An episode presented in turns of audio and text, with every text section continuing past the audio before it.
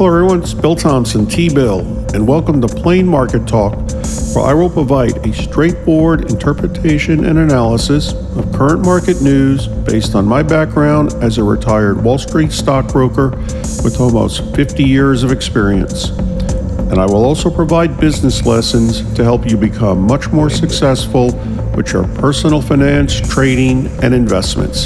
So let's get started.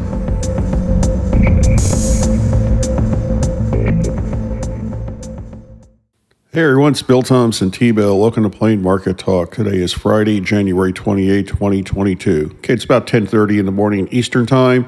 We'll see what's going on with the markets. Had a big inflation report come out today, the PCE index. I'll explain what that is. Came in at one of its highest levels since 1983. The market initially reacted negatively to that. Lots of corporate earnings coming out. Talk about Apple's earnings after the close yesterday. And we got several other companies, Dow 30 components that have now reported. So we'll see what's going on there. Also, Major League Baseball finally beginning to take some steps to avoid a delay in the start of its season. Okay, so as far as the markets, all right, so what happened? The markets opened down earlier, quite a bit actually. Dow Jones Industrial Average was down 300 points on the open. But now what's happened, investors have begun to buy back in. This is what we've been seeing for the last week or so, a lot of volatility. Investors selling off on negative expectations, perceived negative news, and then other investors see that as an opportunity and they buy right back in, push the markets back up. So right now the markets are basically flat. We have the Dow Jones Industrial Average. It's actually down 0.45%. It was up briefly just a few minutes ago. S&P 500 down 0.24%.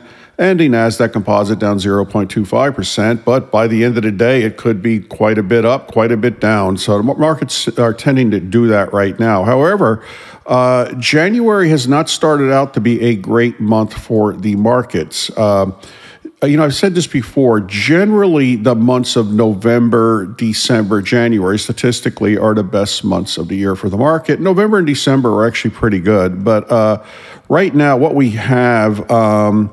looks like we got the Dow and S&P 500 possibly ending for four consecutive losing weeks. Again, markets are not finished yet. We got January ending on Monday, and it says NASDAQ composite. I'm just looking at some numbers here. On track for fifth straight negative week. All right, so here's what we got.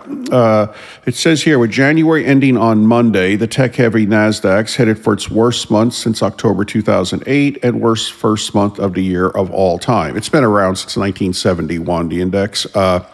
S&P 500 on pace for its weakest month since March of 2020, weakest January of all time, and Dow could be seeing its worst month since March 2020. That was the shutdown with COVID, and worst January since 2009. All right, well, you know what? We'll see what happens. I've been doing this stuff since 1975, so I've seen it up, down, all over the place. I was actually on the floor of the New York Stock Exchange during the crash in 1987.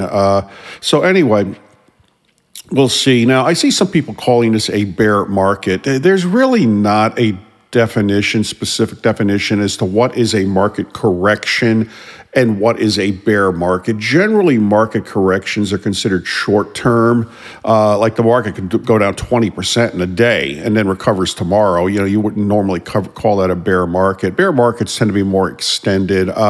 The reason we use the term bull markets and bear markets in the financial world, it seems like the terms came from New York newspapers in the 1840s. Basically, upwards-moving financial markets are called bull markets because bulls push up when they attack with their horns, and bear markets, downwards markets are called bear markets because bears claw down. Hopefully, you will never encounter either. All right, so what happened with that inflation report? All right, so inflation, continuous rise in prices, is something financial markets pay close attention to. You know, I've covered this on some previous sessions. High inflation can be a negative factor for a lot of reasons. One is that, you know, people tend not to want to invest as much because what's the money going to be worth in the future? Same with companies. You also have interest rates start going up to cover higher inflation, so that cuts back on consumers' willingness to make major purchases like new homes and, you know, cars, things like that. Also, as interest rates go up, investors start looking at the bond market as a more viable alternative to stocks. All right. So we got all these different measures of inflation. Probably the one most people are most familiar with is the Consumer Price Index. And we also have what's called the Producer Price Index. But the one that came out today is the Personal Consumption Expenditures Index, which is a long name. It's usually called the PCE. This is the one the Federal Reserve tends to focus on. And also, more and more people in the financial industry look at it. I mean, I've been looking at this thing for years along with others, but it seems to be, gaining in popularity. All right. It was up 4.9% from a year ago, and that's the fastest gain since 1983. So the markets reacted negatively to that as the markets open. We'll see what happens now. The thing about this report, though, it is subject to a lot of revision, more than the Consumer Price Index. So what is different between the PCE index, Personal Consumption Expenditures, versus Consumer Price Index? All right. Consumer Price Index looks at things. It's a basket of goods purchased by urban households, people living in cities and towns. Now, what the PCE does, it looks at purchases not only for people living in cities and towns, it also looks for people living out in the countryside. It also takes into account things that consumers purchase but do not fully pay for. The big one is health insurance. For a lot of people, their employer pays a good part of their health insurance, and so the Consumer Price Index doesn't take that into account. Yet the PCE index does take things like that into account, that your companies are paying more. Also, the PCE index looks at things more from a supplier standpoint to what are the costs of the raw materials companies are paying for, because they will then pass that on eventually to consumers at higher prices. It also looks at increased shipping costs that we've seen, with all the backlogs with COVID and so forth. The other thing the PCE does, it takes more into account the substitution effect and what versus the Consumer Price Index. And what that is, if you're a coffee drinker and suddenly the price of coffee doubles, well, the Consumer Price Index just puts that in. Okay, it's higher inflation. The PCE index takes into account consumers may switch from coffee to drinking tea, at least temporarily, and it wouldn't be as big a price impact on them. So that's basically, in a nutshell, is the difference. However, the PCE index is up to much more revision over time than the Consumer Price Index because it's just more complicated, more data coming in. So this number may or may not hold up. So we'll just have to see what goes on there. All right, talk about Major League Baseball for a minute and then look at some corporate earnings because there could be some opportunities there. All right, so Major League Baseball, the labor contract expired in December. The players have actually been locked out since December, but they're in the off-season. We got spring training coming up about 2 weeks from now, mid-February, the pitchers and catchers report. First games are usually about 10 days later, and then the season starts March 31st. Right now, there's no contract. Players are locked out. Owners have locked them out. Think of like a factory where the gates are shut. Workers can't go in. That's the situation with Major League Baseball. However, this week, the owners and players have started to meet finally. So, hopefully there's going to be some progress. It's really not anybody's interest for the season to be delayed, canceled. I mean, spring training, you could probably get by with a shorter spring training, but there's a big issue. You start messing with the season, TV contracts, just all kinds of stuff, obviously getting the fans all upset. So we'll have to see. I actually knew somebody that participated in labor negotiations for Major League Baseball many, many years ago. They were representing the players union. They said what basically happened is the owners on their side, their representatives and the players union representatives basically yelled at each other across a conference table for a while. And after they got done yelling at each other, they basically started talking at each other and then eventually started talking to each other. So sometimes that happens. And I know years ago, I think it was the 2004 contract, what I was told is both sides walked away. Neither side was happy with the contract they had, but they both had a contract they could live with. So that may be, something to think about, with hard negotiations, come up with an agreement that neither party's happy with, but they can live with. So, all right, so keep an eye on that for Major League Baseball. One thing also, we had the gross domestic products number come out yesterday. It says at 6.9% pace, fourth quarter of the year, and stronger than expected despite Omicron. And what is that? All right. GDP, as it's called, gross domestic product, is the value of all products and services produced in a country in a year. And this is an annualized number. Even in a good scenario, United States tends to grow at around 3.5% a year. That's after inflation. It's called a real number, REAL, after inflation. So 6.9%, obviously, you know, just about double that. So that's actually good news, obviously. However, this number is also open to quite a bit of revision. I think the government agencies that come up with this number, I believe this one's the Bureau of Economic Analysis, BEA.gov, they don't actually sign off on the final number for 5 years. So, so anyway, it's actually from the Commerce Department, but I think BEA is actually the one that specifically does it. So anyway, all right, so that's good news there. All right, so let's take a look at some corporate earnings. All right, Apple. We've now had two of the big five technology stocks report. Microsoft the other day, Apple. Next week on Tuesday, we have Google, better known as Alphabet. Well, maybe not better known, but Alphabet. So Google on Tuesday, let's see, Facebook on Wednesday, and Amazon on Thursday. They're considered technology. All right. So Apple just blew through their numbers, said their sales were higher than expected, profits, just everything looking good. In spite of supply chain issues. So investors have reacted favorably to this. So Apple, let's take a look at what they're doing right now. Their trading symbols AAPL, Apple, Apple, Paul, Larry.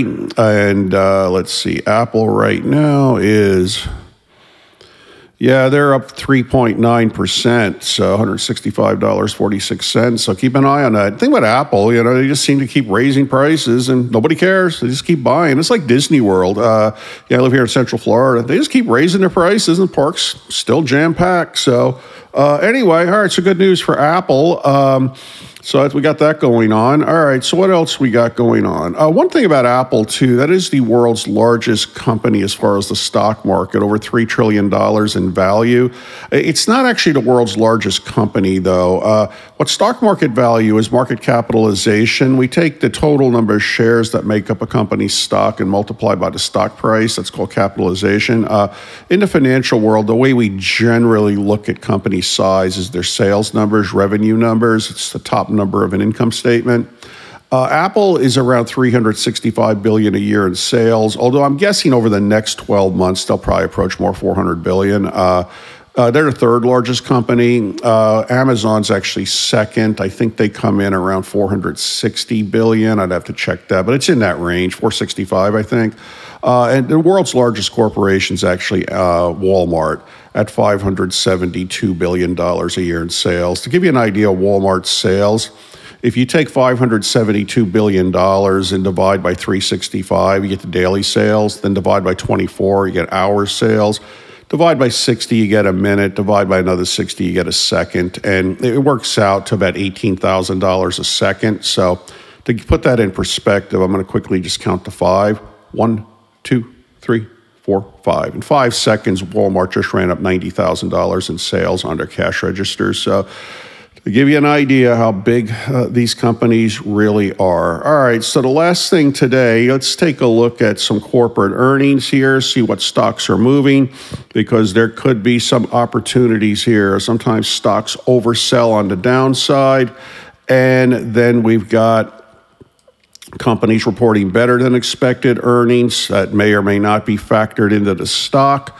And so there could be some future opportunities. You know, on previous sessions, I've talked about what you want to look for success long-term with companies.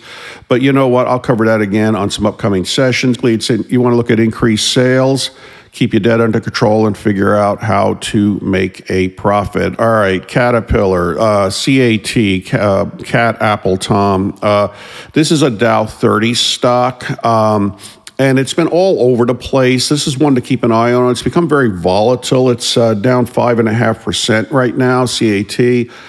Earnings numbers came in good, but not as much as investors expected. This is considered one of the most pure plays with infrastructure growth. You know, obviously they make bulldozers and construction equipment.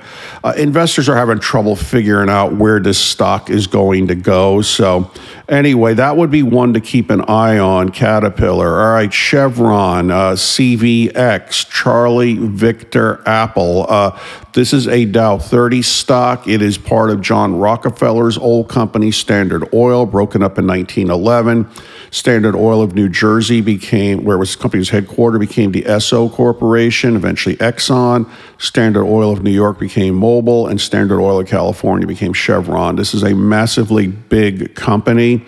It says here, we're down 2.8% into pre-market after missing bottom line estimates for the fourth quarter. That's profit numbers.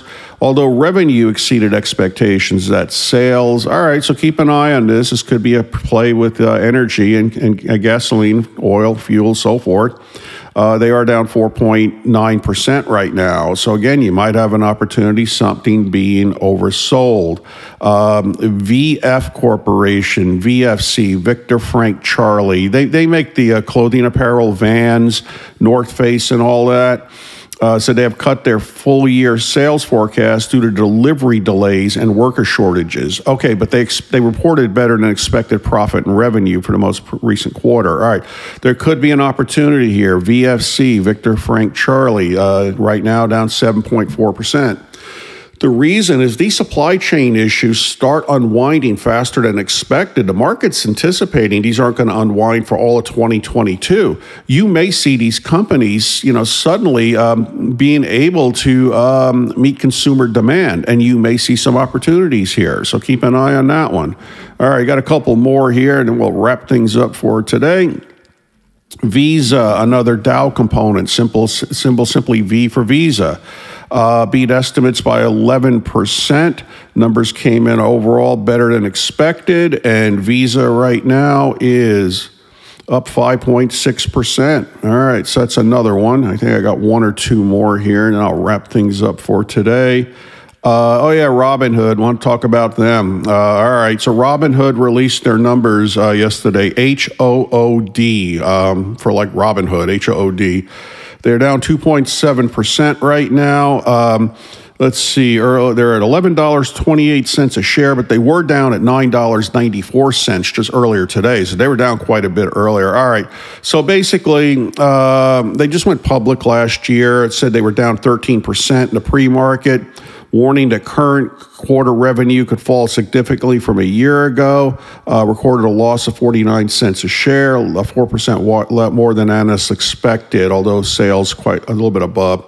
Yeah, they had the big run last year. It was actually a year ago today. People get buying those meme stocks, as they're called, talking about them on social media platforms and running them up.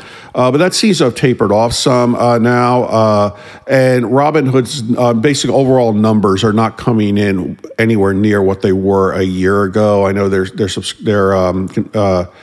basic growth of customer growth of new accounts has come down quite a bit. So we'll see. We'll see what happens with them. So I wanted to mention them also. One last one, Beazer Homes. May or may not be familiar with them. BEAZER, symbol BZH, Boy Zebra Henry. They make houses, big home builder. And so you may have seen their signs. Down 5.17%. They were up earlier. Numbers came in better than expected, but consumers are really not sure now about housing starts going forward. But there could be some opportunities with Visa. Keep an eye on that. This is a stock that may be oversold. All right, so we're going to wrap it up for today. Again, Bill Thompson, T-Bill. Hope everyone's doing well, and I'll talk to everybody again soon. Take care. See ya.